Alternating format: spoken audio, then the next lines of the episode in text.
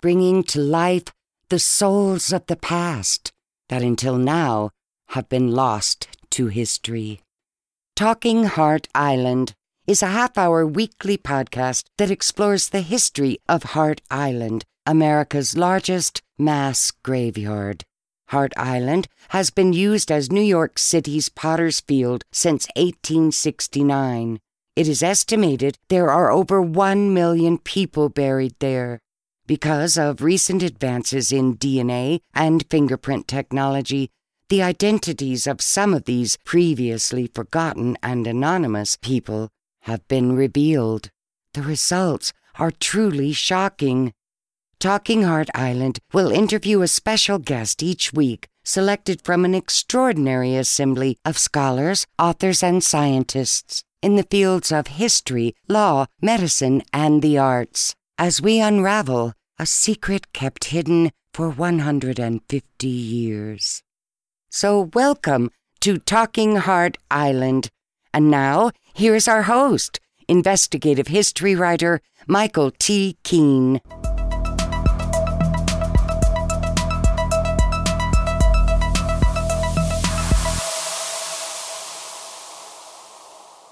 Thank you very much, Norma Jean.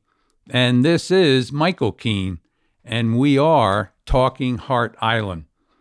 One quick thing before we begin we've been asked how you can pick up a, a copy of uh, our book, New York City's Hart Island, A Cemetery of Strangers, or our audiobook, which is narrated by Norma Jean Gratzke. And you may do so by simply logging on to our website, michaeltkeene.com. In George Appo's world, child pickpockets swarmed the crowded streets, addicts drifted in furtive opium dens, and expert swindlers worked the lucrative green goods game. On a good night, Appo made as much as a skilled laborer made in a year. Bad nights left him with more than a dozen scars and over a decade in prison. The child of Irish and Chinese immigrants, Appo grew up in the notorious Five Points and Chinatown neighborhoods. Here is the underworld of the New York that gave us Edith Wharton, Boss Tweed, Central Park, the Brooklyn Bridge, and ultimately Hart Island. Timothy Gilfoyle is an American historian from New York who is a professor of history at Loyola University Chicago, where he teaches American urban and social history. He earned his PhD in history at Columbia University. He's the former president of the Urban History Association. His academic research is mainly concerned with the evolution of 19th century underworld, subcultures, and informal economies and he's here today to primarily talk about his book, A Pickpocket's Tale. And Professor Gilfoyle, welcome to Talking Hart Island. How are you? Very good, and, and thank you for having me on your show, Mike. Oh, it, it's our pleasure. I, I just want to kind of state from the outset that we're working under a little duress. Uh, literally, as we speak, the Blue Angels are flying over Professor Gilfoyle's house. so if you happen to hear a sonic boom, uh, it's not the police trying to break in. Um, although, from from the, your work, uh, Professor Gilfoyle, I, I, would say we can't necessarily rule that out. Um, tell me what um, what led you to kind of concentrate uh, your research efforts on what I would call the underbelly of 19th century New York history. Well, Mike, I think that uh, in any society, uh, the treatment of, of crime and criminal individuals uh, raises uh, fundamental questions about uh, that society. Uh, and that's what uh, originally uh, provoked my, my interest in 19th century New York and in its 19th century criminal underworld. questions about what is good, what is evil, how do you define crime? What is justice or injustice? Uh, how do you create a good society? Um, how is this done in the past? Uh, these are all fundamental questions that really any historian uh, has to has to ask, and uh, particularly in regards to crime or illicit, illegal, illegitimate activity, however you want to, whatever label you want to use, uh, it raises fundamental questions about that society and, and its history. And ultimately, those questions be, can become very political, very personal. Uh, how do we fit into that? that history? Uh, am I a good person, a bad person? Uh, ultimately, who am I? And so I, I think that broad uh, explanation uh, points to why I was interested in uh, exploring the 19th century underworld in New York. And, and the story of George Appo, um, of course, is the centerpiece of a pickpocket's tale. Can you tell us who he was? Uh, sure. Well, my, my interest in Appo gener- was generated by a, a, single document. Uh, he, near the end of his life, wrote a, uh, a crude autobiography, uh, which is sitting in an archive uh, in New York, uh, specifically at Columbia University. Uh, it's a 99 page typewritten stream of consciousness document. There's only six paragraph breaks in the entire 99 pages. it's typewritten uh, but it gives a very vivid account, a first person account uh, of what it was like to live in the 19th century criminal universes uh, of New York. In a sense, it's a bit like a 19th century version of Nicholas Pileggi's Wise Guy that became the basis for the, the movie Goodfellas. And uh, Appo, uh, although he's been largely forgotten today, was uh, one of the uh, earliest, what we might call today, professional criminals. Uh, his life is uh, really an exemplary life of what it was like to live in the 19th century underworld. And as you mentioned, he was came from a racially mixed background. His mom was an Irish immigrant. his father was a Chinese immigrant. Both of them had somewhat interesting lives themselves. Uh, but he was roughly a generally abandoned by them uh, through various circumstances he couldn't control as a child, and then grew up uh, literally on the streets in, in Five Points, which was the most uh, infamous 19th uh, century ghetto, if you want to use that word, uh, in the United States. Uh, never went to school a day in his life. eventually became a newsboy before the age of 10. And as working as a newsboy, his fellow uh, compatriots taught him how to pickpocket, and that began his nearly three decade life as a as a pickpocket.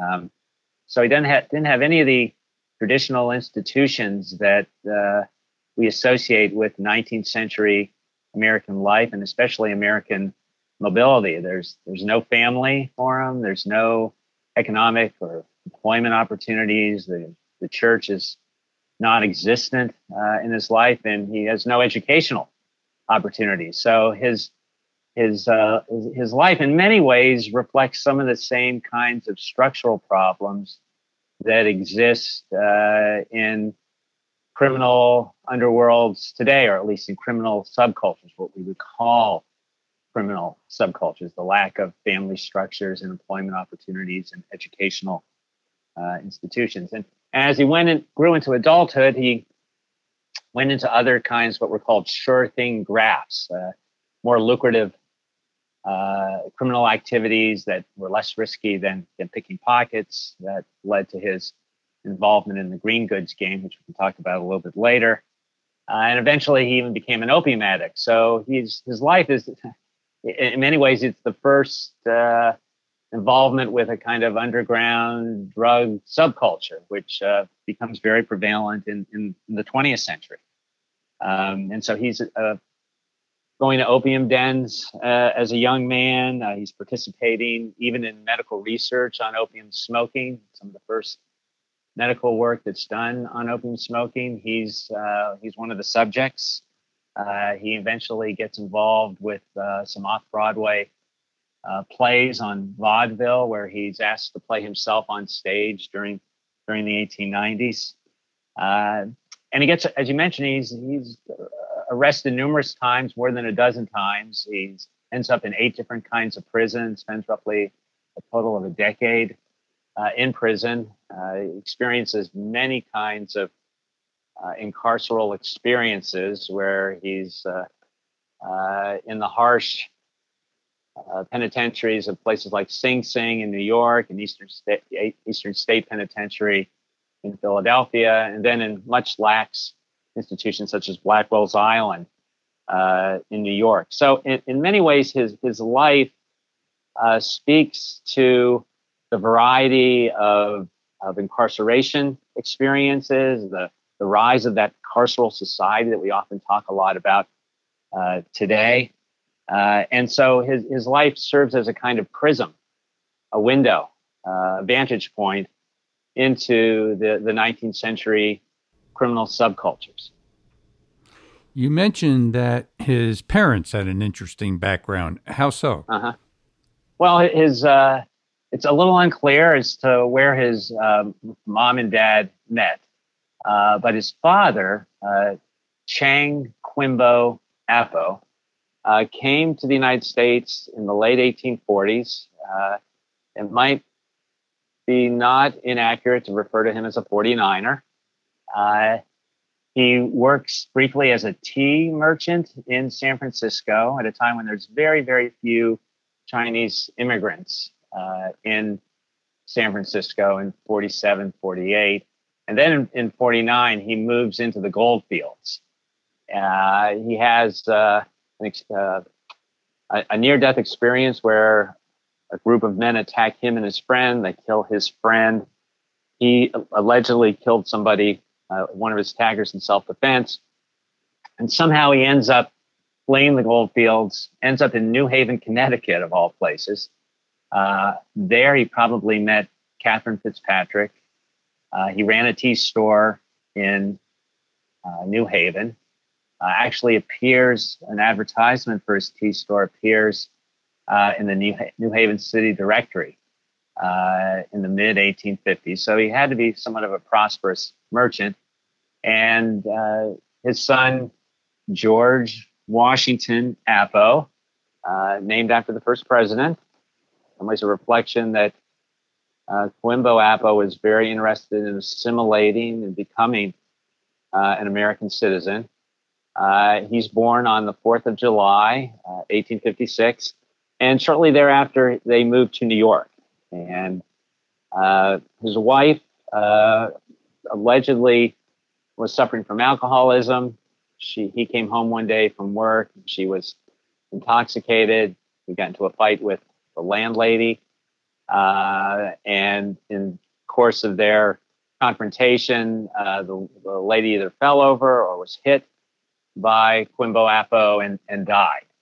And uh, that led to a trial, and he became the first, murder trial, and he became the first uh, Chinese immigrant or Chinese American or individual of Asian descent to ever be ex- uh, convicted of a capital crime on the East Coast uh, in the United States. And eventually, that that uh, that sentence was commuted to 10 years. And I spend time on this only because when George Appo first went to Sing Sing for his second pickpocket conv- conviction in the early, uh, in the mid 1870s, uh, he ran into his father in in Sing Sing. Uh, so uh, in some ways, uh, real life can be stranger and more unbelievable than, than fiction. And, and George Appo's life uh, reflects that. His mother, after that, vanishes. he was led to believe that she died in an accident at sea, but there, I have some questions that that ever really happened. So, um, and Quimbo Appo then is in and out of prison the rest of his life. Eventually, uh, ends up, to make a very long story short, uh, in the state asylum for the criminally insane. Uh, gets eventually transferred to a new facility in the 1890s uh, called the Matteawan State Hospital for the Criminally Insane, which is located up in Beacon, New York, up the Hudson River. And ironically, again, uh, he runs into George Appo, uh, at that institution uh, near the end of his life. And he eventually dies there and he's buried in an unmarked grave uh, today out, outside of the, uh, uh, what, what was then the prison facilities. Speaking of unmarked graves, I, I believe there's a, a reference to Hart Island in uh, your book. Uh huh. There is, yes. What What is that? So uh, that gets to the questions, uh, the questions about um, George Appo's um, the different kinds of incarceration uh, experiences uh, he endured. So in, when George Appo was about 15, there's always a little bit of confusion in his autobiography about his precise age because he, he thought he was born in 1858, but in fact, uh, I found his birth certificate and his birth registrar and his baptismal certificate. Uh, and he is baptized in a Roman Catholic church. Um, and he, so he was born in 1856. So always a little bit, he's always two years older than he thinks. Uh, so in 1871, when he's about 15 years old, he's arrested for, for pickpocketing. This is the first time that he's arrested for pickpocketing. And he's sentenced uh, to the school ship Mercury, which was a reform experiment, uh, very much ahead of its time, almost a kind of progressive era reform institution that functioned in New York between 1869 and 1875.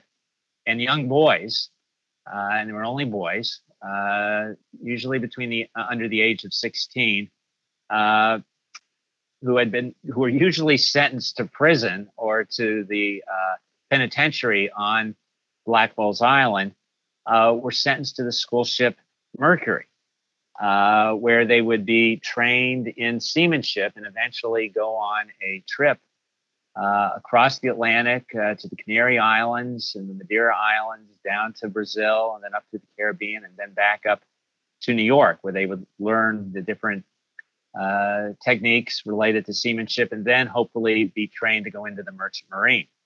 Well, when they were waiting for the ship to, to dock, uh, to come back, uh, or for enough uh, young boys to be able to be put on the ship, uh, they were employed as grave diggers uh, over on Hart Island, uh, which shortly after it was purchased by the city of New York in uh, the late 1860s, um, became the, the massive Potter's Field, where New York buried uh, the city's deceased homeless, unknown, or, or unwanted citizens.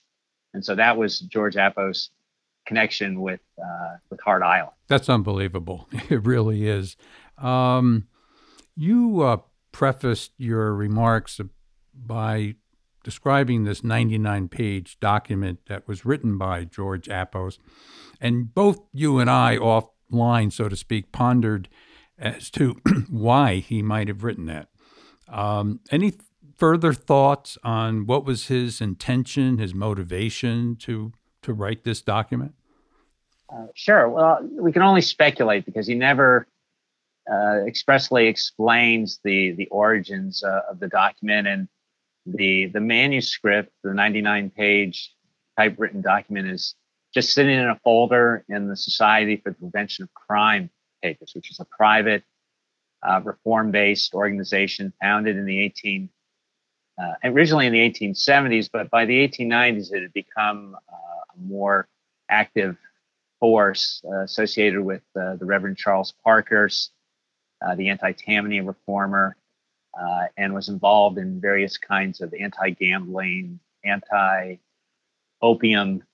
uh, uh programs during the 1890s and early 20th century. And when Appo uh, eventually was released from the, the Matteawan State Hospital for the Criminally Insane, uh, he decided, uh, in his own words, to turn a new leaf and wanted to avoid uh, engaging in any more underworld or criminal activities uh, and began cooperating with the SPC. And so I think we can assume that at some point uh, in the 19 teens, um, 1913, 1914, 1915, uh, that someone approached Appo and asked him or encouraged him uh, to write uh, about his life story, that he had this interesting tale to tell, and that uh, he should do so, and uh, which is, is, which is what he did. And it, it is a very crude document, as I mentioned, 99 pages, only six paragraph breaks. Uh, it's written in a stream of consciousness format. Many of the details are out of chronological order, so it's at first difficult to figure out when certain events are are happening. Uh, but I, I, was able to corroborate most of, of the events that he describes. He may be off by a year or two, or he may be off by a few blocks if he gives an address, or certain events are not, as I said, in the right chronological order. But but many of the people he describes and many of the events he narrates are, are all verifiable in other criminal records or even newspaper accounts. Um, so again, this provides a, a unique first-person account of a historical life, a historical experience that really doesn't have uh, doesn't get told very much, especially in the 19th century. Did he write at all about how not to get your pockets picked, or you know, to become a victim of uh, any of the criminal activities that he was involved in? Uh, not, not so much. Uh, no, he never gave those kinds of, of expressed warnings. Uh, it was it was more. Uh, it was pretty much a straight narrative about his individual experiences, and, and near the end of the of the document, he starts to reminisce a little bit about uh, his philosophy in life and how he functioned within the particular criminal subcultures that uh, that he lived and, and, operated. And he he takes great pride uh, in calling himself a good fellow. Uh, and this is one of the earliest references to that term uh, that became uh, much more famous in the 20th century, especially with the movie Goodfellas, where he describes himself as someone who has a, a certain sense of loyalty to his fellow pickpockets, his fellow operatives in the green goods game.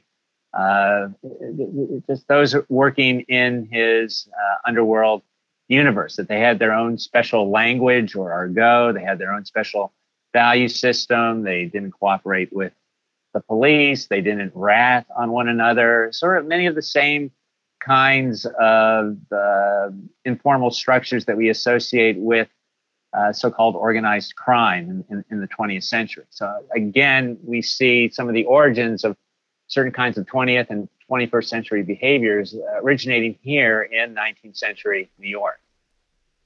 What was the green goods game? Ah, the green goods game. Uh, what uh, Allan Pinkerton, probably America's most famous 19th century detective, called the most uh, remunerative of all swindles.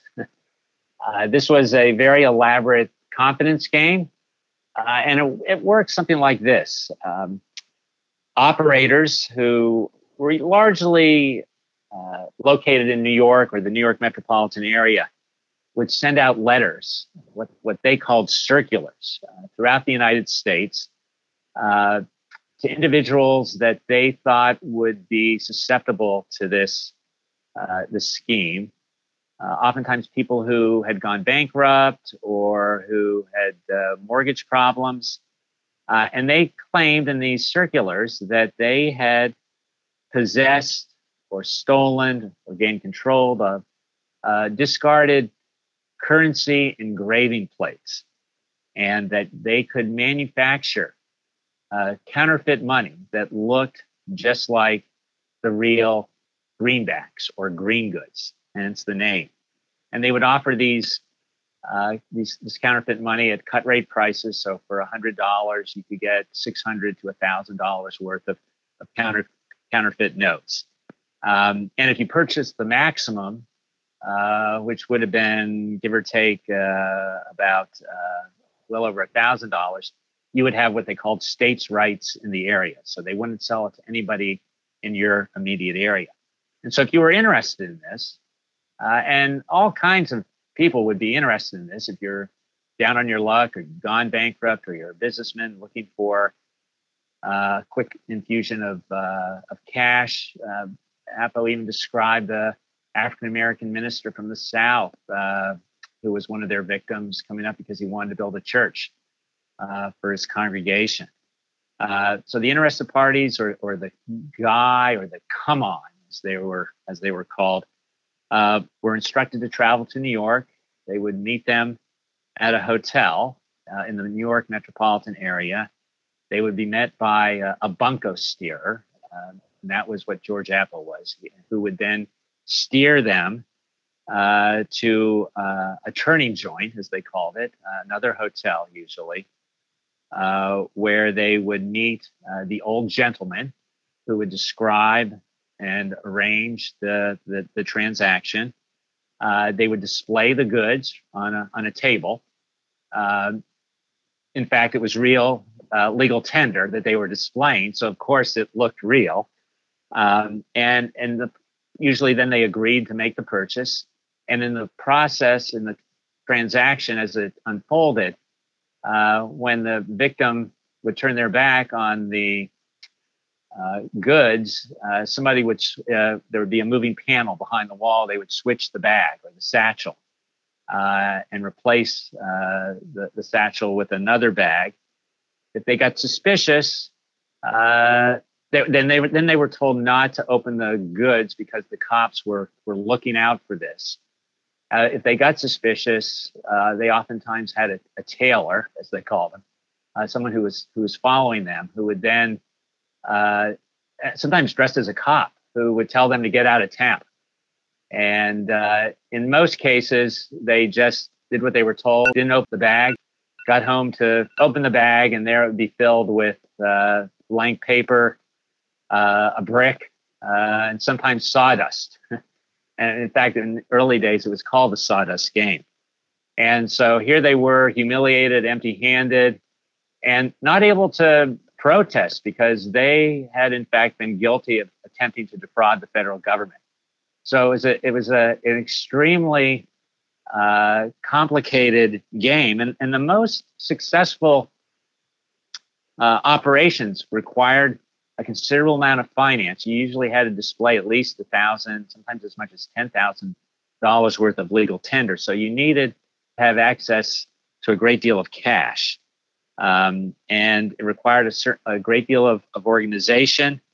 Uh, we don't have precise records about the amount of money that was made, but according to the, to the most successful operators, uh, they claim that they had fortunes in excess of $100,000, which would be well over $2 million in, in contemporary uh, money.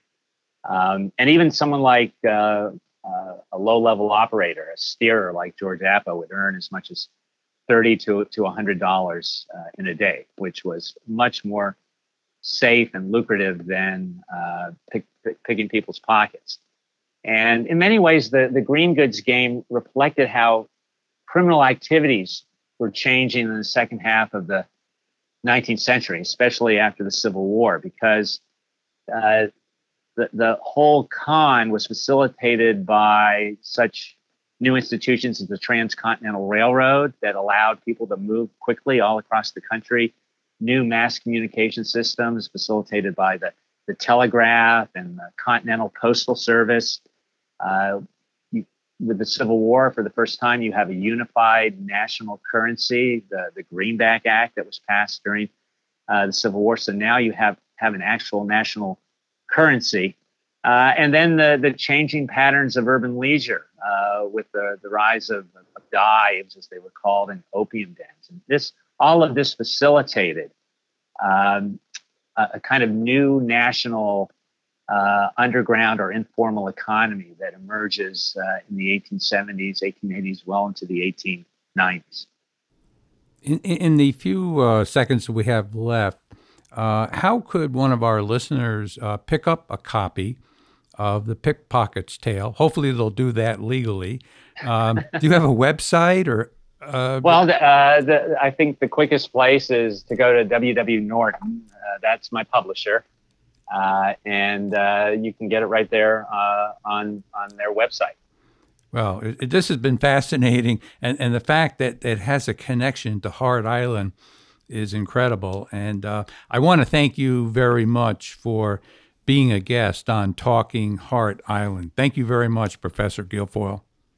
And thank you very much for having me and for your interest in George Appo. Hi, this is Norma Jean. I wanted to take a moment to remind you in order to receive updates or news about upcoming episodes of Talking Hart Island, simply go to the subscribe page on our website located at www.michaeltkeen.com and enter your email address.